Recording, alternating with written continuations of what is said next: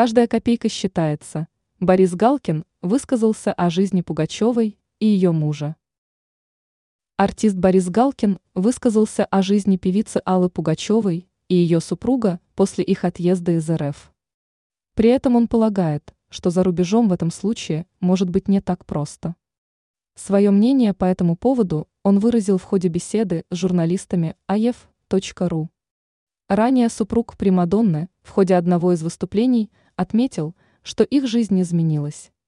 Комментируя это, Борис Галкин заявил о том, что Европа является не такой щедрой, как Россия. Поэтому, по его мнению, чего в таком случае удивляться снижению доходов.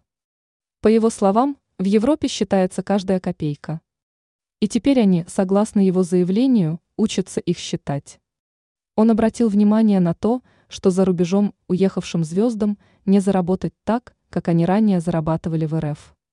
Артист полагает, что супруг исполнительницы не сможет собрать нигде таких залов, как он собирал в России. При этом он отметил, что певица также пытается привлечь к себе внимание и выделиться, напомнив о ее словах про холопов. Ранее гитарист Пугачевой раскрыл главную катастрофу для ее репутации –